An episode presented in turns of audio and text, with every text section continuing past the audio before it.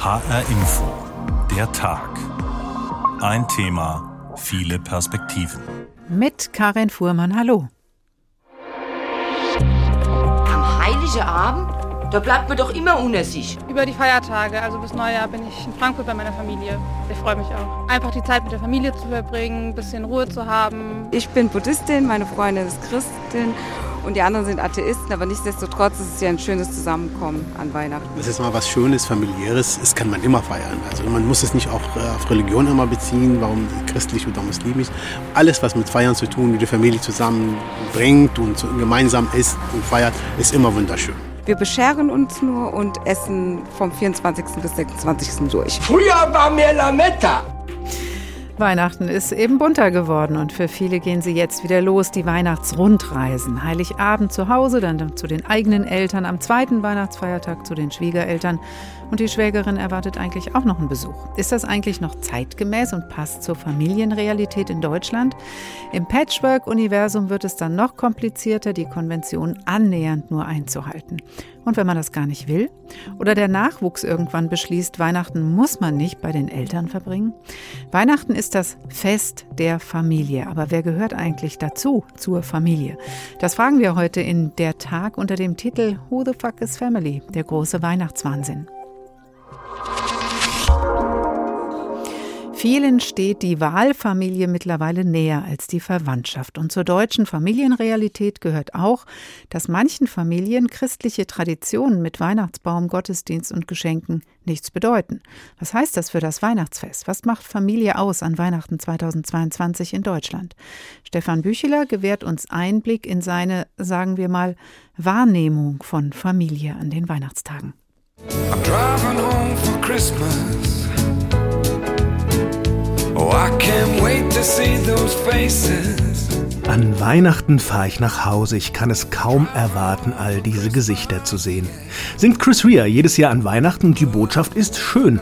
Nach Hause kommen, liebe Menschen treffen, runterkommen, Ruhe finden, den Fuß auf heiligen Boden setzen, singt er später noch.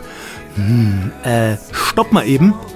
Bei wem ist das denn so? Wer kommt denn an Weihnachten so verträumt nach Hause? Die meisten fahren doch eher weg, nicht in den Urlaub, nein, erstmal zur Verwandtschaft. Oma Frieda und Opa Paul in Wetzlar, Oma Ivana in Kassel, Mama und Papa in Limburg, Schwiegereltern in Wetzlar, Schwester Clara wohnt mit ihrer Familie inzwischen in Berlin und dann ist da noch Tante Monika in Mannheim, seit zwei Jahren Witwe, die ist ganz allein. Ja, und das hat sie mindestens dreimal gesagt am Telefon. Also einfach mal so nach Hause fahren an Weihnachten. Lieber Chris, so ist das nicht.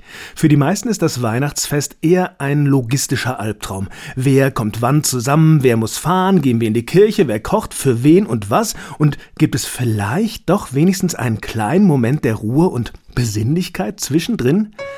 Goldener Kerzenschein vom Weihnachtsbaum her, ein Blick aus der warmen Stube raus in den Hof, wo die Schneeflocken tanzen und es still wird in der Nacht? Wahrscheinlich nicht. Schnee wäre eh schwierig wegen der ganzen Fahrerei und die muss gut organisiert sein. Also, Heiligabend nur wir zu Hause und dann später vielleicht noch in die Kirche. Bei Familien mit kleinen Kindern ist das dann Kindergottesdienst am Nachmittag mit Krippenspiel und dann Zuhausebescherung okay, so weit, so gut. Aber dann sind da ja auch noch Och, Oma Frieda und Opa Paul in Wetzlar. Ja, und die könnten ja schon am 24. dazukommen und dann übernachten.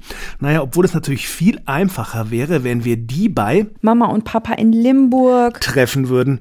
Dann müssten die nicht so weit fahren und wir müssen ja eh dahin. Am ersten Weihnachtsfeiertag, am 25. Außerdem will ja auch Schwester Clara mit ihrer Familie dahin kommen allerdings erst am zweiten Feiertag. Das heißt für Mama und Papa in Limburg reichlich Dauerweihnachtsstress mit Mittagessen und Kaffee trinken. Das muss so an Weihnachten, sagt Mama und macht sich wie immer viel zu viel Arbeit. Also ist es besser, wenn wir am 25. Oma Ivana in Kassel besuchen und dann auf dem Rückweg am 26. nach Limburg kommen und da Mama, Papa und Schwester sehen aber nur zum Mittagessen, denn Kaffee trinken und nochmal Bescherung gibt's ja dann bei den Schwiegereltern in Wetzlar. Zum Glück haben die sich doch nicht getrennt, sonst müssten wir die ja auch noch einzeln besuchen. Wenigstens haben wir ausgemacht, dass wir Erwachsenen uns nichts mehr schenken. Naja, paar Kleinigkeiten haben wir dann doch, die dürfen wir nicht vergessen. Die müssen wir alle am 25. schon einpacken. Naja, das geht doch, oder? Und dann geht's los. Jetzt haben wir einen Plan, jetzt fühlt es sich gut an. Es ist ein bisschen wie nach Hause kommen an Weihnachten mit tausend schönen Erinnerungen im Kopf. Jetzt einfach gelassen bleiben und das Programm abspulen. Möglichst entspannt. Was? Wer ist das denn? Tante Monika? Oh Gott. Wir haben Tante Monika in Mannheim vergessen. Oh.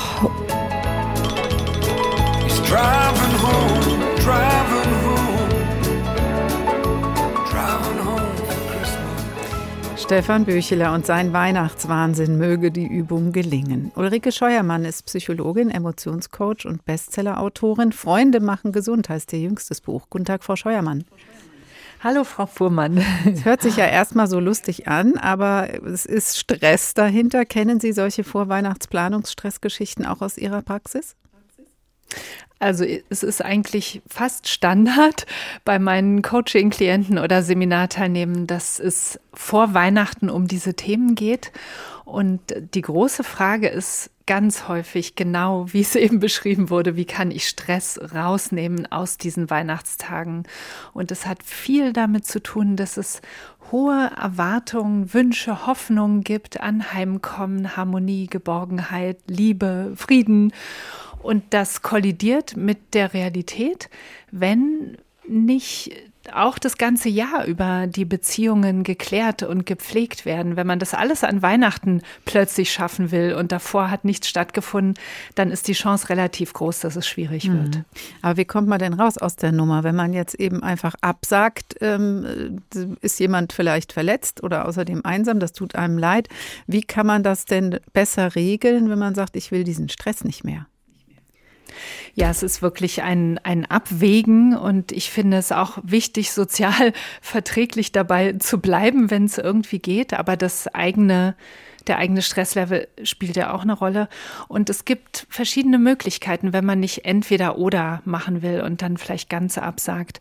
Man kann es zeitlich zum Beispiel auseinanderziehen, dass man äh, das auch vorher so bespricht und zum Beispiel sagt, ich möchte euch lieber in Ruhe treffen und Zeit zum Reden haben und deswegen schlage ich vor, dass wir uns erst am 26. treffen generell zu hohe Ansprüche und Erwartungen an dieses perfekte Fest runterschrauben. Das ist immer gut. Die größten Enttäuschungen entstehen aus zu hohen Erwartungen. Und äh, dann vielleicht auch irgendetwas anders machen, als es das war, was in der Vergangenheit Stress erzeugt hat. Also zum Beispiel lieber gemeinsam kochen, anstatt dass die Mutter alles vorher fertig vorbereitet. Und das ist sogar noch beziehungsfördernder. Es ist einfach manchmal nicht so ganz leicht mit der Familie, einfach sich dann auch zu verständigen, weil Sie sagen, dass ja auch so eben so hohe Erwartungen dran gestellt werden. Familie ist aber das Thema an Weihnachten schlechthin und Deswegen ist es auch Thema in unserer Sendung. Und gleichzeitig ist eben die Familie Hort der Geborgenheit. Und sie kann aber auch Horror sein. Und das Problem, das wird auch deutlich aus den Zuschriften, die wir bekommen haben hier zur Sendung von unseren Hörern und Hörerinnen, es steckt einfach beides drin. Manche haben ganz furchtbare Erinnerungen an Weihnachtsfeste und andere freuen sich riesig drauf. Was wiegt denn stärker nach Ihrer Erfahrung mit den Klienten und Klientinnen? Das kommt ja sehr auf die eigene Geschichte in der Familie an und aber auch, wie jemand sich bisher schon damit auseinandergesetzt hat. Und oft gibt es ja dann eben doch schwierige Erlebnisse auch in der Familie oder man ist plötzlich dann eben auch wieder Kind, so wie früher, was man eigentlich gar nicht mehr will. Und dann ist man plötzlich wieder in der Rolle der kleinen Schwester, die immer überhört wird oder die ältere, der ältere Bruder, der sich für alles verantwortlich fühlt und aufpassen muss, dass alles harmonisch läuft. Und das will man gar nicht mehr, gerät aber da rein. Umso stärker, je mehr man sich nicht damit auseinandergesetzt hat und sozusagen davon überrascht wird. Wenn wir das ernst nehmen, dass so etwas passieren kann und uns dann auch tatsächlich auf das Fest in solch einem Sinne vorbereiten, dann muss es uns nicht so kalt erwischen und dann können wir umso besser das Schöne und das auch Kostbare, was ja darin liegt, genießen oder eben auch auskosten. Ist es vielleicht dieses Jahr ein bisschen einfacher zu genießen oder es auszukosten, weil wir jetzt doch zwei schwierige Corona-Weihnachten hinter uns haben und es zumindest im Moment im Großen und Ganzen, sagen wir, etwas weniger präsent ist? Dieses Thema macht es vielleicht dann auch mehr Lust auf Weihnachten, ob man es jetzt mit Familie oder Freunden verbringt, auf jeden Fall mit dem Beisammensein? Ja, auf jeden Fall. Also das zeigen ja auch die Studien jetzt zu dem, wie sich Beziehungen und die Bewertung von sozialen Beziehungen verändert hat. Und da ist ganz klar ein positiver Effekt von Corona. Ähm, viele Menschen können mehr das zu, einfach das Zusammensein genießen mit den Menschen, die in irgendwie am Herzen liegen. Und das ist eigentlich auch einer der wichtigsten Faktoren, die auf die Gesundheit einwirken, dass wir einfach die Präsenz der Menschen, die uns wichtig sind, genießen. Es muss gar nicht die große äh, Aktion sein oder es muss kein perfektes Fest sein. Einfach das Zusammensein genießen reicht schon und hat gerade diesen starken Effekt auf Zufriedenheit, Gesundheit und sogar Glück. Und wenn wir uns mehr darauf fokussieren, das wäre ein so wie ein Dreh, um dieses Kostbare auch wirklich hm. leben zu können. Dann einfach noch im Gespräch bleiben, kann es besser dann gelingen. Das Weihnachten, Weihnachten ist ja das Fest der Familie, aber es ist auch das Fest der Liebe. Und Liebe ist nicht unbedingt nur zwingend mit Familie verbunden. Das verändert sich immer stärker, dass auch Bindung mittlerweile auch mehr eine Frage der Sympathie als der Gene wird. Das werden wir auch im Verlauf der Sendung noch hören. Freunde Freunde machen gesund, heißt Ihr jüngstes Buch. Sollten wir vielleicht auch Freundschaften auch zu solchen Ereignissen wie eben Weihnachten mehr im Blick haben? Vielleicht sogar manchmal mehr als die Familie? Ja, das machen ja auch viele schon mehr und das kann sich ja auch mischen. Also man kann ja auch die beste Freundin mitbringen und nicht alle wollen ja selber mit ihrer oder können selber mit ihrer Familie feiern und dann können auch generell Freundschaften können eine Wahlfamilie werden. Und das machen immer mehr Menschen. Und wichtig dabei, das ist wie so ein Dreh, damit es gut geht, ist ähm, das Prinzip der Gegenseitigkeit weniger in den Vordergrund stellen. Also generell weiß man aus Studien, dass dieses Gegenseitigkeitsprinzip, also ich helfe dir und du hilfst mir, in Familien- und Verwandtschaftsbeziehungen weniger im Vordergrund steht, in Freundschaften erstmal mehr. Aber man kann das verabreden und sozusagen mehr in den Hintergrund stellen. Und dann kann es auch mal sein, dass, ja, dass dieses Aufrechnen eben weniger wichtig ist und dann wird es ähnlicher wie die Familienbeziehungen. Mhm. Und das kann natürlich gerade dann an Weihnachten auch gut zum Tragen kommen, ähm, in Form von Geschenken und von Liebesbeweisen. Und dann kann eine, ein freundschaftlicher Kreis genauso und gleichwertig sein wie ein hm. Familienfest. Wie Weihnachten gelingen kann, mit Familie oder und mit Freunden, Freundinnen. Besten Dank, Ulrike Scheuermann, Emotionscoach, Psychologin und Autorin. Who the fuck is Family, der große Weihnachtswahnsinn, der Tag. Süß, dass die Glocken nie klingen, als in der Weihnachtszeit. Bimmel, Bimmel, voll in die Hirse gebimmelt, hoch bei der alten Bastei. Die Glocken klingen so wie Bum, Bum, Bum, Tschack, Tschack, Lautmalerei. Und dann alles so, YOLO-Party oder so, Klick, Klack, alles. Tja, Weihnachten kann sehr unterschiedlich klingen, eben auch so. Das war Deichkind. Das friedliche Familienfest ist nicht automatisch friedlich, auch die Weihnachtsmusik nicht unbedingt.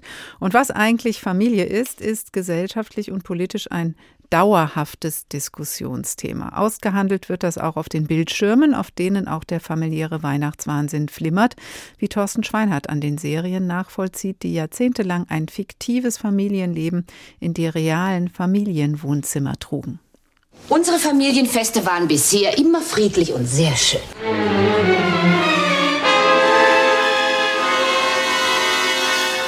Weihnachtsvorbereitungen bei Familie Beimer in der Lindenstraße. Mutter Helga ist ganz in ihrem Element.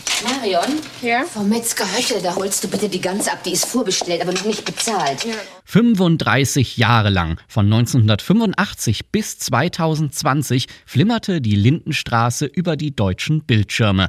Das Motto der Vorabendserie, den ganz normalen Alltag zeigen. Das Leitbild ist die Wirklichkeit. Das galt auch und gerade zu Heiligabend. Weihnachten gleich fressen, saufen, Sodbrennen und Familienknatsch. Lernt man noch in den ersten Lebensjahren. Die insgesamt 17 258 Folgen ließen kaum ein Aufregerthema aus.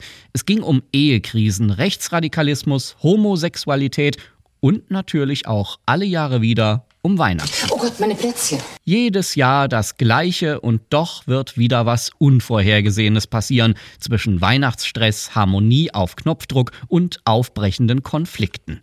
Fernsehfamilien wie die Beimers und die anderen Bewohner der Münchner Lindenstraße geben uns das Gefühl, dort regelmäßig zu Besuch zu sein. Man erkennt vieles aus dem eigenen Familienleben wieder und doch ist alles ganz anders. Naja, und am Ende kann man zumindest diese Familie auch einfach abschalten, wenn es zu viel wird.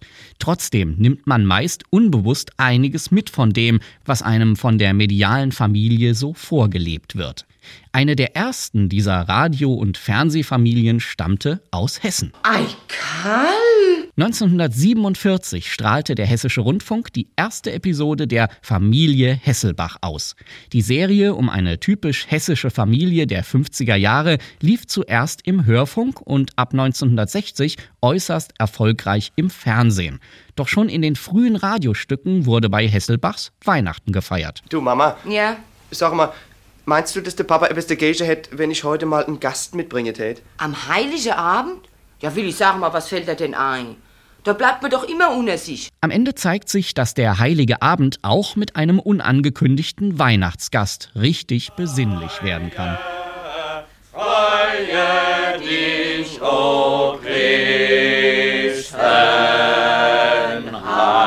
Christenheit. So, Herrschaften. Also viel ist es ja nicht, was mein Christkindchen jedes Jahr gebracht hat. Aber immerhin, Oh, gell? Mamache, lass uns doch erst einmal ein bisschen den Baum angucken. Der geschmückte Baum, die einfachen, aber von Herzen kommenden Geschenke. Ach, bei solchen Bildern denkt vielleicht der eine oder andere wehmütig, früher, ja, früher. Früher war mehr Lametta. Dieser Ausspruch, längst ein geflügeltes Wort, stammt von Opa Hoppenstedt, alias Loriot. 1978 erfand Loriot die Hoppenstedts für zwei weihnachtliche Sketche. Der daraus entstandene Kurzfilm wird seit 1997 regelmäßig im Weihnachtsprogramm gezeigt und ist nach wie vor sehr beliebt. Vielleicht weil hier so gut wie jedes deutsche Weihnachtsritual gegen den Strich gebürstet wird. Vicky möchte uns ein Gedicht aufsagen. Zicke, zacke, Hühnerkacke. Nein, das nicht. Ich will jetzt mein Geschenk haben. Auf dem Gabentisch liegen der Heinzelmann Saugblaser und ein lustiges Spiel für die ganze Familie. Wir bauen uns ein Atomkraftwerk. Es hat Puff gemacht. Entzückend. Verpufft sind damit auch alle falschen Hoffnungen auf eine heile, unschuldige Familienidylle, wenigstens zu Weihnachten. Selbst in den Filmfamilien bröselt an Weihnachten der Familienfrieden wie ein altes Butterplätzchen, obwohl das traditionelle Familienbild die Grundlage dieser Drehbücher bleibt. Professor Norbert Schneider ist Familienforscher und Präsident der Deutschen Gesellschaft für Demografie, ehemalig auch Direktor des Bundesinstituts für Bevölkerungsforschung. Guten Tag, Herr Schneider. Guten Tag, Frau Fuhrmann. Die heile Familie, ist sie nur ein mediales Konstrukt von gestern und vorgestern? Äh, ja, die heile Familie ist ein Konstrukt der Medien, äh, aber die heile Familie äh, ist auch im Denken und Empfinden vieler Menschen noch sehr präsent. Also das, was wir gerne mit Familie verbinden, wird doch oft überhöht, mythologisiert und ein Stück weit auch geschönt. Und wie real ist denn dieses Familienbild aus diesen alten Filmen und Serien und dieses Konstrukt heute noch? Ja, Familie, ein Kernmerkmal ist ihre Ambivalenz. Familie ist für einige ja, der Hort von Glück, von Liebe, von Sicherheit, von Zufriedenheit. Äh, für andere aber eine, eine, ja, eine Bedrohung, wenn man so will, eine Quelle von Konflikt, von Gewalt, von Misshandlung. Und äh, man muss Familie, glaube ich, in dieser Ambivalenz auch wahrnehmen, weil klar ist, Familie ist immer ein gesellschaftliches Konstrukt. Also das, was wir unter Familie verstehen und wie wir Familie behandeln als Kultur, als Gesellschaft, äh, wandelt sich im Laufe der Zeit. Und Familie ist aber immer, wenn man so will, ein individuelles Design. Jeder bringt seine eigene Familie hervor und gestaltet seine eigene Familie nach individuellen Bedürfnissen. Mhm. Aber schauen wir doch mal drauf, wo das überhaupt eigentlich herkommt. Also da ist ja viel schon in Entwicklung und viel auch im Wandel. Aber wie hat sich denn dieses klassische Bild der Kleinfamilie eigentlich entwickelt? Seit wann gibt es diese Vorstellung von der Konstellation äh, Vater, Mutter, Kind oder Kinder? Also klassisch in Europa ist im Prinzip äh, das ganze Haus, also die Familie im Sinne der Kann-Familie hat sich in Europa erst im 17. Jahrhundert herausgebildet und hat so richtig Fahrt aufgenommen im Zuge der Industrialisierung und damit verbunden der Urbanisierung im 19. Jahrhundert.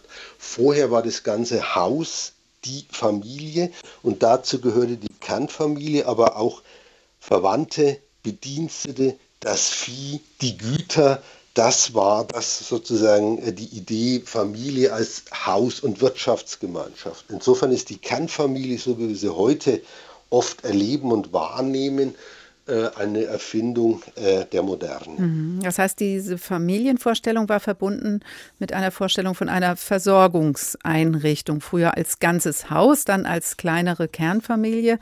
Wie sieht denn die Realität dann heute aus mit diesem Versorgungsgedanken? Prägt der noch die Familienvorstellung?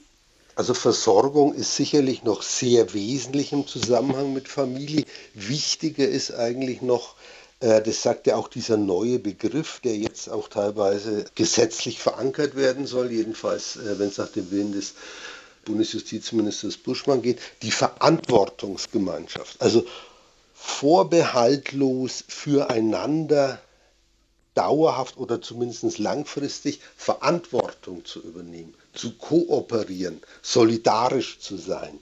Das ist der Kerngedanke von Familie. Die Wirtschaftsgemeinschaft ist ein Stück weit in den Hintergrund getreten im Vergleich zum 19. Jahrhundert. Es hat auch damit zu tun, dass versorgt wurden ja Frauen und Kinder durch den Mann, wenn man so will dass Frauen jetzt eben auch sehr gut für sich selber sorgen können, ein Stück weit unabhängig sind vom Mann und deswegen diese Wirtschaftsgemeinschaft zwar wichtig ist, aber dennoch etwas in den Hintergrund getreten ist. Aber so eine Verantwortungsgemeinschaft ist ja eigentlich ein viel weiter gefasster Begriff. Das ist ja dann äh, ganz schwer überhaupt nachzuvollziehen. Wer übernimmt jetzt hier für wen Verantwortung? Äh, ist das nur da, wo Kinder sind? Ist das nur da, wo Leute auch zusammen wohnen? Eigentlich ist das ja eine sehr offene Beschreibung. Was weiß man denn über diese Familienkonstellation? Wie die, wo die, ähm, in welchen am meisten oder in welchen Verbindungen am meisten leben? Naja, also sozusagen, was ist die Idee von Familie? Ich sagte schon, die Idee von Familie ist im Wandel und die traditionelle Idee war, Familie ist überall dort, wo Ehe ist. Da brauchte es auch keine Kinder. Aber Ehe war die Grundvoraussetzung für Familie. Dann kam die Idee auf, Familie ist überall dort, wo Kinder sind. Da brauchte es dann keine Ehe mehr. Und diese Idee sozusagen Familie sind Eltern-Kind-Gemeinschaften. Das ist im Moment auch die dominierende. Aber sozusagen das dritte Familienleitbild, wenn man so will, äh, Verantwortungsgemeinschaft drängt nach vorne. Aber im Moment äh, ist es ganz klar so, dass äh, Familie verstanden wird und oft auch gelebt wird als Zusammenhang, in dem mindestens zwei Generationen zusammenleben. Mhm. Jetzt gab es ja früher diesen Spruch, Blut ist dicker als Wasser. Ich glaube, es ist heute noch im Volksmund verbreitet, was einfach sagen will, so eng wie man mit Verwandtschaft ist, kann man mit anderen gar nicht sein. Auch rechtlich gibt es starke Bindungen zwischen Menschen, die verwandt sind. Sozial sind ja aber viele mittlerweile fühlen sich eher eng an Menschen, die man sich ausgesucht hat. Die sind dann für viele auch entscheidender im Leben. Wird das denn politisch und juristisch ausreichend berücksichtigt?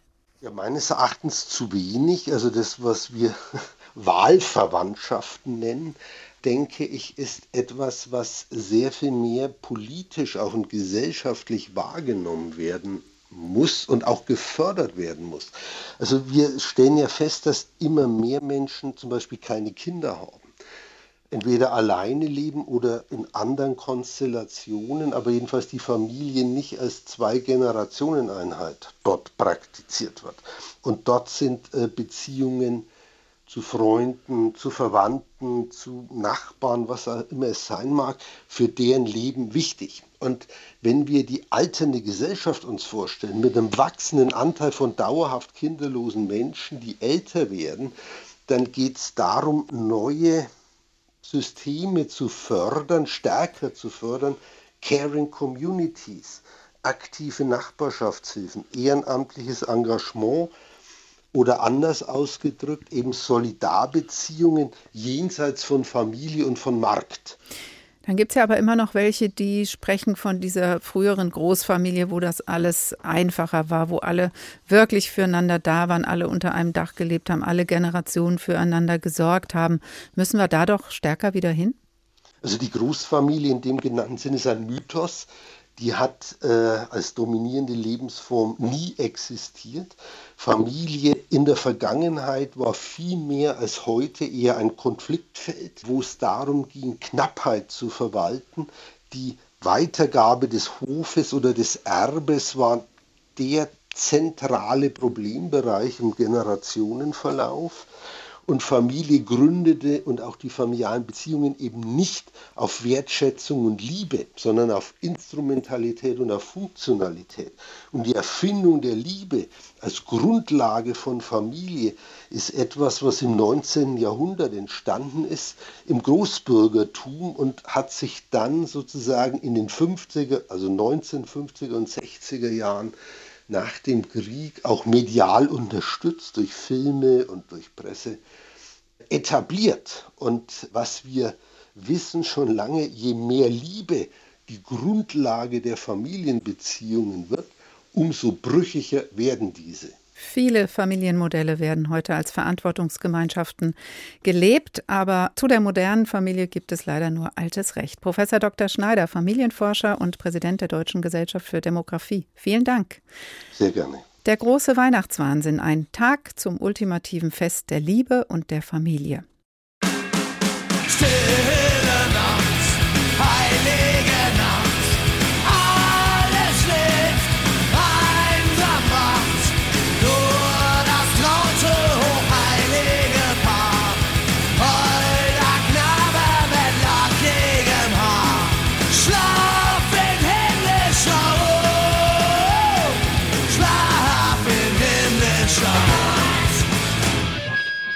Tja, manches ist anders als früher an Weihnachten. So klingt eine stille Nacht bei der Band Die Toten Hosen. Und wie sieht es in der Realität aus mit Familie und Freunde an Weihnachten? Hanna Immich hat sich in Hessen umgeschaut, wie bunt mittlerweile die Weihnachtsgewohnheiten geworden sind.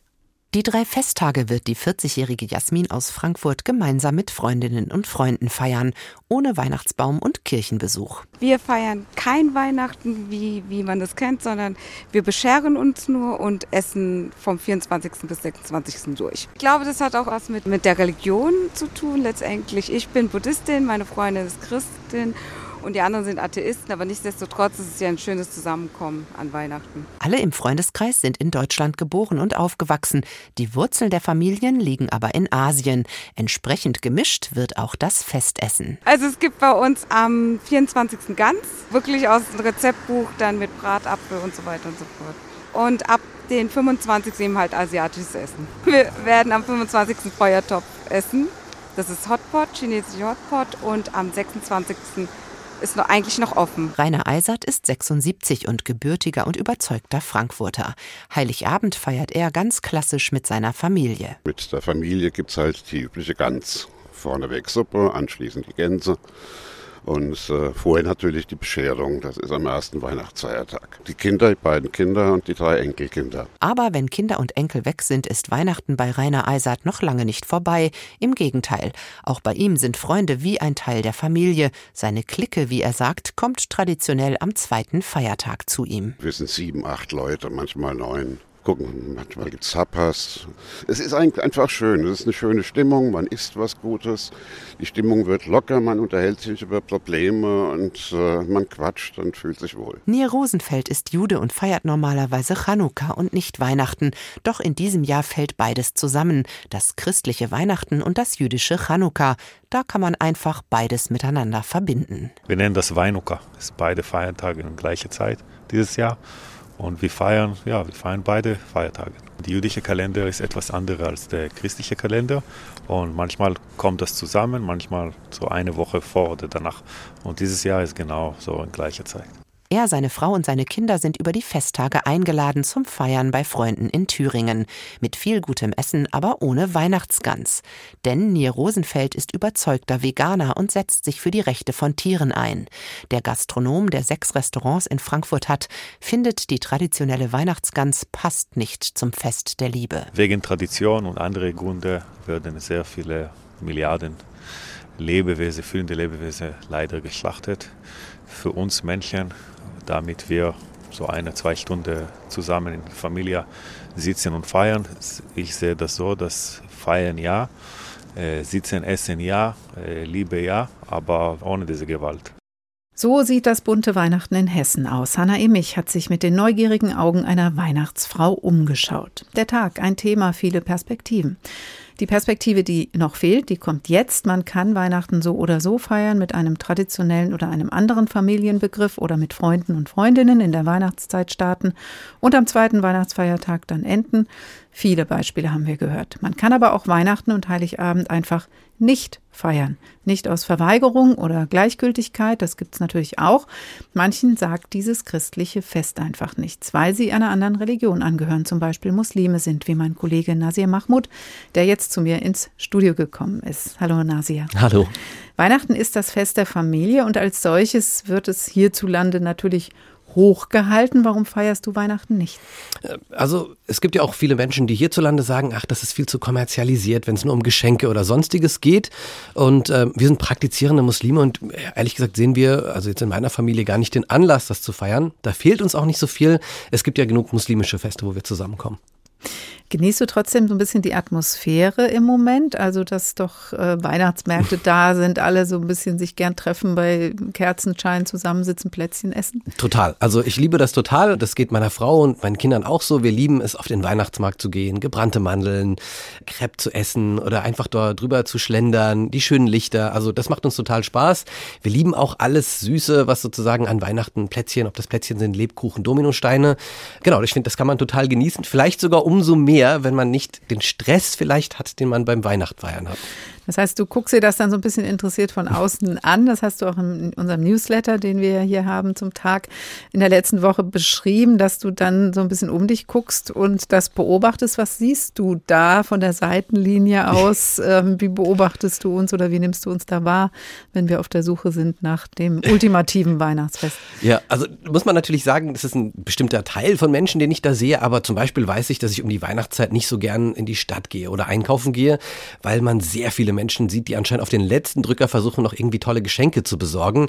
Und äh, man kriegt das ja auch mit, wir haben ja heute auch gehört, es kann stressig sein, sich mit der Familie irgendwie zu arrangieren. Bei wem gehen wir eigentlich feiern? Wer kommt da alles zusammen? Will man eigentlich mit all den feiern, die dort zusammenkommen? Das ist so, was ich wahrnehme. Mir gefällt die andere, ja, entspanntere Seite natürlich viel mehr. Und dann geht irgendwie so fast wie eine Tür zu immer, wenn dann Heiligabend ist, wenn Weihnachtsfeiertage sind und auf einmal ist Ruhe oder was dann los ist, ist hinter diesen verschlossenen Türen mhm. dann los. Wie verbringst du diese Tage dann? Ganz unterschiedlich. Also früher haben wir das einfach genutzt, um mit der Familie daheim zu sein und die freie Zeit genossen. Äh, in meiner muslimischen Religionsgemeinschaft ist das zum Beispiel so, man nutzt das, dass jetzt viele frei haben. Also ich persönlich biete zum Beispiel immer an, über Weihnachten zu arbeiten, weil dann können andere besser feiern. Habe jetzt zum Beispiel dieses Jahr auch frei und werde dann verschiedene Veranstaltungen besuchen, die die äh, muslimische Religionsgemeinschaft da gemacht hat. Weil, wie gesagt, viele haben dann eben doch frei und man kann die Zeit äh, so schön nutzt, um auch als Muslime zusammenzukommen. Wie hast du das als Kind erlebt, wenn du so gesehen hast, so wenn es auf Weihnachten zusteuert, werden alle aufgeregt, schreiben Wunschzettel und dann steht schon hier oder da die Krippe oder der Engelschor im Regal und alle freuen sich auf Geschenke und bei dir war es nicht so? Hm. Also ich habe das total interessiert verfolgt, aber also wir haben einen kleinen auf, wir konnten immer ganz viele Fragen stellen bei unseren Eltern. Unsere Eltern waren auch sehr transparent und ich habe ehrlich gesagt nicht das Gefühl gehabt, dass mir was gefehlt hat, weil wie gesagt, unsere muslimischen Feste, die haben wir entsprechend gefeiert und an Weihnachten hat mir da nichts gefehlt. Ich fand es halt total spannend, einfach auch über die Hintergründe zu lernen, zu schauen, wie die Menschen so feiern. Und äh, wie gesagt, am Ende haben viele dann eben doch schöne, besinnliche Stimmung und es ist einfach schön zuzuschauen. Jetzt bist du selbst Vater. Wie mhm. besprichst du denn die Weihnachtszeit mit deinen Kindern? Ja, das habe ich mir bei meinen Eltern abgeguckt. Also wir sind auch ganz transparent. Die Kinder kriegen das in der Schule natürlich mit. Also der Kleine ist noch zu klein, der ist noch nicht mal im Kindergarten. Der Große kriegt das mit und ja, also hatte auch Spaß, wie gesagt, an allem, was da so passiert. Aber hat anscheinend auch, zumindest spiegelt er das nicht, äh, das Gefühl, dass ihm da was fehlt. Also was wir aber tatsächlich schon machen, ist, wenn zum Beispiel Ramadan ist oder das Eid-Fest, dass wir dann Lichter aufhängen und es dann auch schöner machen, als wir es vielleicht sonst machen würden, damit er vielleicht auch gar nicht dieses Gefühl entwickelt, mir fehlt da was. Und bis jetzt scheint das eigentlich ganz gut zu klappen. Und wenn der Weihnachtsmann um die Ecke kommt oder der Schoko-Weihnachtsmann geschenkt wird oder der Adventskalender, dann darf das trotzdem sein? Ja, natürlich, trotzdem. Also wir kennen das auch von klein auf. Es ist auch schön, wenn dann so Schoko-Weihnachtsmänner irgendwie, äh, wenn man die daheim hat, und dann lacht man sich kaputt, ah, wo beiß ich jetzt rein? Oh, beiß ich mir jetzt in die Mütze oder fange ich an den Füßen an? Also ja, klar, also das ist gar kein Thema. Wir haben auch Nachbarn, die uns gerne solche Sachen für die Kinder schenken. Und wir haben jetzt vor ein paar Tagen auch jetzt gar nicht zum Anlass von Weihnachten, aber einfach auch um Danke zu sagen, auch Plätzchen gebacken und die an die Nachbarn verteilt. Also das ist auf jeden Fall schon mit drin, ja. Manche muslimischen Familien machen ja bei den Geschenken dann trotzdem mit, weil eben die Kinder dann doch vielleicht komisch gucken oder bei manchen anderen weihnachtlichen Ritualen, das bei euch dann aber nicht so. Nee, genau. Also wir sind, was das angeht, ziemlich konsequent und wie gesagt, ich habe nicht den Eindruck, dass die Kinder das vermissen. Ne? Also sie haben das dann einfach dann, wenn ähm, Kinder, die Weihnachten feiern, das zum Beispiel nicht haben. Also ja, scheint, scheint ihnen auch nicht viel auszumachen. Und wie gesagt, ich finde, äh, das ist eine ganz persönliche Einstellung, ich finde, man muss Weihnachten jetzt nicht von dem Hintergrund trennen und ähm, das Fest, wofür wofür es christlich steht, das, das feiern wir einfach nicht. Das ist auch okay so. Und was ist, ähm, wenn ihr dann eure Feiertage mhm. habt und feiert und rundherum ist Alltag? Ja, also jetzt ist es ja so, dass dieses Jahr Weihnachten und Chanukka zusammenfallen und man hat sich oft schon gefragt, ja, wie ist das, wenn eigentlich alle drei Feste sozusagen der drei großen Weltreligionen zusammenfallen würden? Das wäre bestimmt schön. Andererseits muss man halt sagen, ähm, wir haben, wenn wir Geschenke shoppen gehen, dann oft keinen Stress. Dann sind die Läden nicht komplett äh, irgendwie dicht gedrängt und äh, man hat es ein bisschen entspannter. Und kleiner Geheimtipp, man kann zu Weihnachten, wenn man jetzt nicht gerade bei der großen Stresszeit unterwegs ist, trotzdem schöne Geschenke schon mal im Voraus kaufen und ist dann schon mal gewappnet fürs nächste Eid-Fest. so erlebt ein Muslim die Weihnachtszeit. Nasir Mahmoud, vielen Dank. Man muss nicht mitmachen beim großen Weihnachtswahnsinn, obwohl einem die Familie wichtig ist. Sie hören der Tag. An alle, an alle, diesseits und jenseits der Grenzen, in Nord und Süd, in Ost und West. Wir grüßen euch und wünschen allen ein gesegnetes Weihnachtsfest. Weihnachtsfest. Weihnachtsfest. Weihnachtsfest.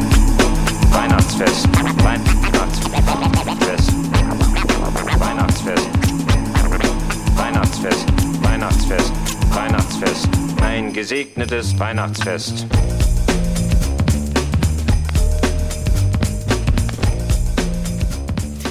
So wünschen die Fantastischen Vier ein frohes Fest. Wie es auch immer klingt und welche Gefühle man auch immer mit der Weihnachtszeit verbindet, es bleiben besondere Tage, spirituell, religiös, feierlich oder auch nicht. Und es entwickeln sich ganz neue Formen der Feierlichkeiten, auch neue Rituale. Manchmal ist aber das, was sich entwickelt, auch in muslimischen Familien gar nicht so weit weg von der deutschen Tradition.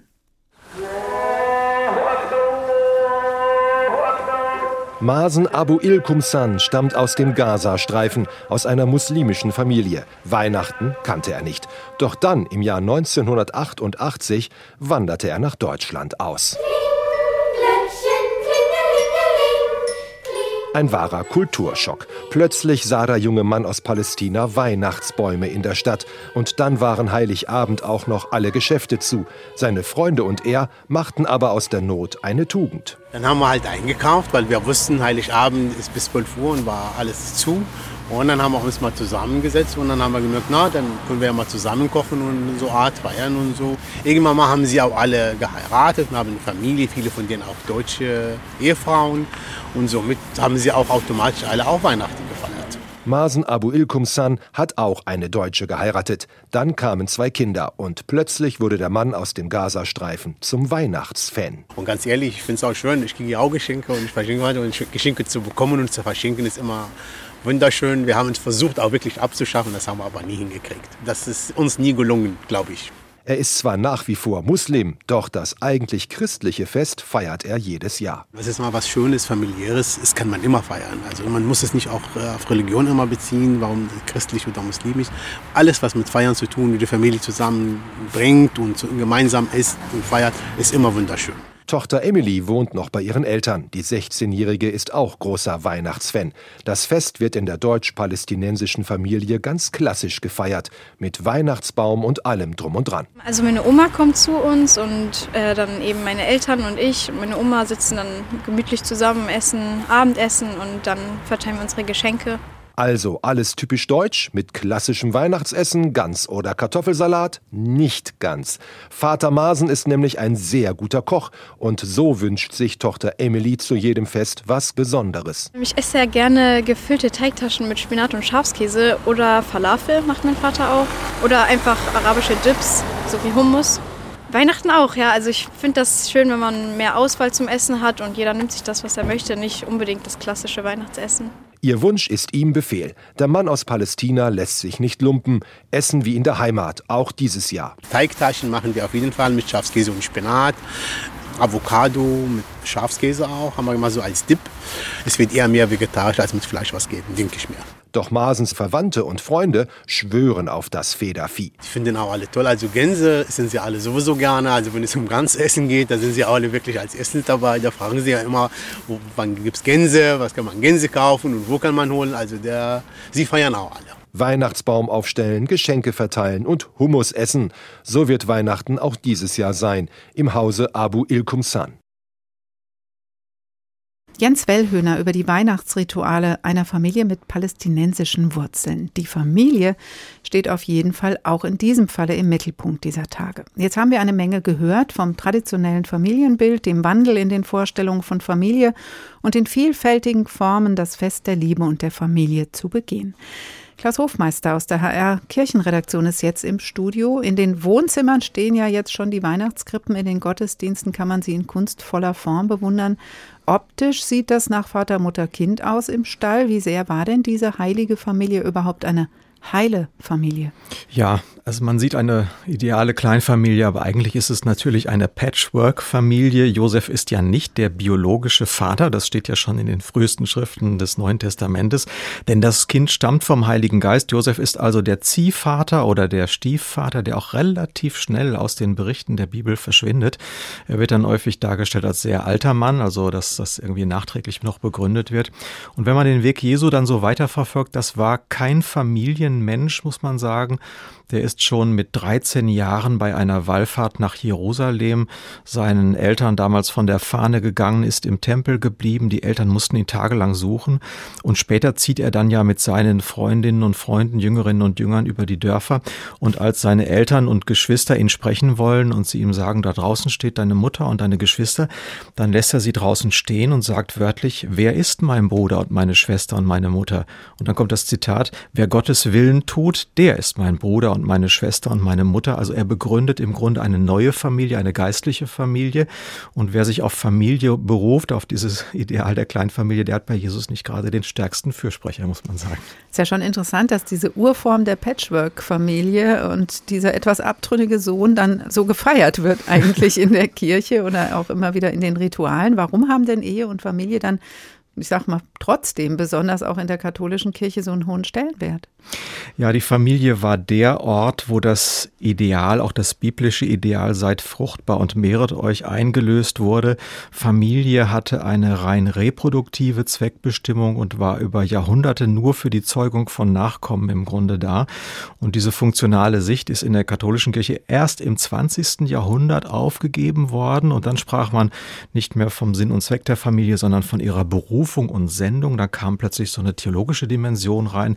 Man bezeichnete jetzt die Familie plötzlich als eine Art Hauskirche, als eine Kirche im Kleinen, äh, die für die Weitergabe des Glaubens einen hohen Stellenwert hat und man entdeckte sie dann auch als Lebensschule. Hier würden die Basiswerte des Teilens, des gegenseitigen Respekts, der Versöhnungsbereitschaft und des Kompromisses exemplarisch eingeübt. Familie wurde dann so eine Art humanisierendes Kulturgut, aber eben alles immer in diesem traditionellen Rahmen eben einer lebenslangen Ehe aus Mann und Frau.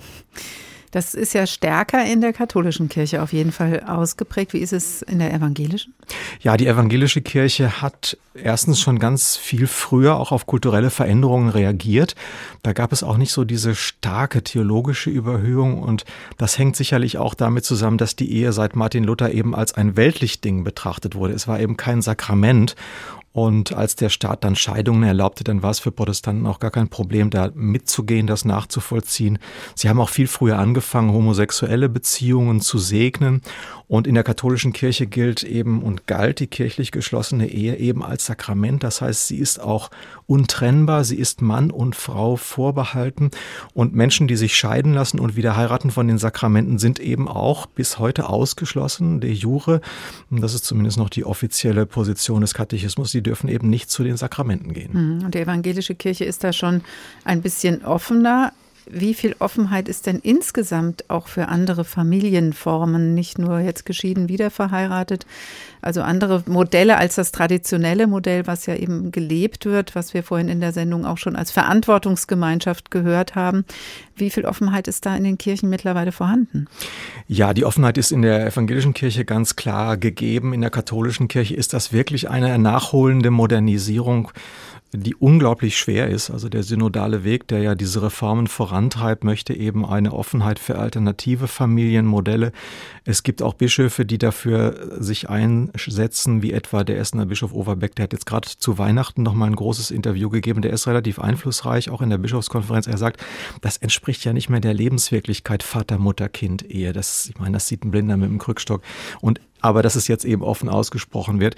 Und er sagt, wir wollen und wir müssen den Familienbegriff weiten in der katholischen Kirche und er geht dann eben vom Kindeswohl aus und er sagt, Familie ist da, wo mit Kindern gelebt wird. Also dieses normative Schauen auf die Elternebene, das bringt's nicht, lass uns die Kinder in den Blick nehmen, denn es gibt ja im Grunde keine Form von Familie und so sagt er das auch, die eine Garantie ist für, stabil, für Stabilität und Geborgenheit. Also Familie lebt in vielen Formen mit Alleinerziehenden, mit Patchwork-Familien, mit homosexuellen Paaren. Da kommt diese Realität in der katholischen Kirche jetzt auch ganz langsam an. Der Familienbegriff ist also auch in den Kirchen in Bewegung. Natürlich gibt es trotzdem Familiengottesdienste, die traditionell immer gut besucht sind. Ähm, die Kirchen sind selten so voll wie an Weihnachten. Es ist die Hochzeit der Kirchen, aber gleichzeitig eben auch die Hochzeit, was ja jetzt auch nochmal deutlich geworden ist, der Familie und des Nachdenkens über Familie. Weihnachten ist die Zeit, in der die Familie so zentral ist wie sonst auch nie im Jahr und präsent überall. Ist das auch schon wiederum fast eine quasi religiöse religiöse Überhöhung der Familie? Ja, kann man fast sagen. Also wenn man sich mal klar macht, was wir alles in Kauf nehmen an Stress, an Schwierigkeiten, an Terminproblemen, an Fahrten, um uns als Familie zu Weihnachten zu treffen, jetzt mal ganz unabhängig von diesem ganzen kirchlichen Ritualien, dann zeigt das ja schon, wie wichtig wir Familie nehmen. Und Familie hat doch auch etwas Transzendentes, das machen wir uns, glaube ich, äh, zu selten klar. Sie geht eben einerseits weit über mich hinaus als Einzelnen. Sie war vor mir da. Ich habe sie mir nicht ausgesucht. Das ist auch schon was Numinoses irgendwie. Es kommt irgendwie auf mich zu.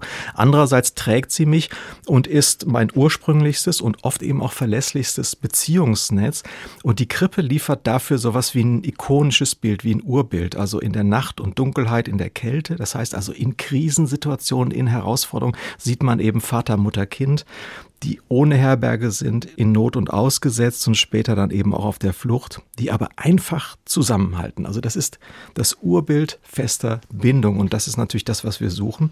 Und diese heilige Familie erinnert uns an die eigene Familie, in der wir uns jedes Jahr zu Weihnachten neu beweisen, dass sie uns irgendwie doch heilig ist, allem Ärger und Stress dieser Tage zum hm. Trotz. Und das ist, glaube ich, schon auch irgendwas wie eine quasi religiöse Überhöhung von Familie. Und gleichzeitig ist die Familie eben dabei auch sehr viel bunter geworden und selbst die Kirchen haben ihr Familienbild mal in Augenschein genommen und arbeiten daran, es zu mehr zur Realität zu führen. Klaus Hofmeister, HR Kirchenredakteur, vielen Dank. Und das war unser Weihnachts- und Familientag. Zweimal schlafen noch, dann ist Heiligabend. Als Podcast finden Sie uns auf hr2.de oder hrinforadio.de oder in der ARD Audiothek, dort in der Rubrik Politik und Hintergrund, der Tag. Ein Thema, viele Perspektiven. Und falls Sie mehr Zeit als sonst haben in der nächsten Woche, finden Sie dort auch alle anderen Folgen von Der Tag. Das Tagteam dieser Woche verabschiedet sich. Uwe Bernd, Stefan Bücheler. Ich heiße Karin Fuhrmann und wünsche Ihnen mit oder ohne Familie, mit mit oder ohne Feierlichkeiten eine gute Zeit. Und zum Abschluss dieser heutigen Sendung schenken wir Ihnen eine Lichterketten-Episode aus der Zeit vor der Energiekrise und trotzdem ist sie aktueller denn je. Klar, aus Stenkelfeld. Sonntag, 10 Uhr. In der Reihenhaussiedlung Önkelstieg lässt die Rentnerin Erna B. durch ihren Enkel Norbert drei Elektrokerzen auf der Fensterbank ihres Wohnzimmers installieren. 10.14 Uhr. Beim Entleeren des Mülleimers beobachtet Nachbar Ottfried P. die provokante Weihnachtsoffensive im Nebenhaus und kontert umgehend mit der Aufstellung des zehnarmigen dänischen Kerzensets zu je 15 Watt im Küchenfenster. Stunden später erstrahlt die gesamte Siedlung Önkelstieg im besinnlichen Glanz von 134 elektrischen Fensterdekorationen. 19.03 Uhr. Im 14 Kilometer entfernten Kohlekraftwerk Sottrup-Höcklage registriert der wachhabende Ingenieur irrtümlich einen Defekt der Strommessgeräte für den Bereich Stenkelfeld Nord, ist aber zunächst noch arglos. 20.56 Uhr. Der Diskothekenbesitzer Alfons K. sieht sich genötigt, seinerseits einen Teil zur vorweihnachtlichen Stimmung beizutragen und montiert auf dem Flachdach seines Bungalows das Laserensemble Metropolis, das zu den leistungsstärksten Europas zählt. 21.30 Uhr. Im Trubel einer Julklappfeier im Kohlekraftwerk Sottrup-Höcklage verhallt das Alarmsignal aus Generatorhalle 5. 21.50 Uhr. Der 85-jährige Kriegsveteran August R. zaubert mit 190 Flakscheinwerfern des Typs Warta Volkssturm den Stern von Bethlehem an die tief hängende Wolkendecke. 22.37 Uhr. Die NASA-Raumsonde Voyager 7 funkt vom Rande der Milchstraße Bilder einer angeblichen Supernova auf der nördlichen Erdhalbkugel. Die Experten in Houston sind ratlos. 23.06 Uhr. In der taghell erleuchteten Siedlung Önkelstieg erwacht die Studentin Bettina U. und freut sich irrtümlich über den sonnigen Dezembermorgen. Um genau 23.12 Uhr betätigt sie den Schalter ihrer Kaffeemaschine. 23.12 Uhr und 14 Sekunden. In die plötzliche Dunkelheit des gesamten Landkreises Stenkelfeld bricht die Explosion des Kohlekraftwerks Sottrup-Höcklage wie Donnerhall. Durch die stockfinsteren Ortschaften irren verstörte Menschen. Menschen wie du und ich, denen eine Kerze auf dem Adventskranz nicht genug war.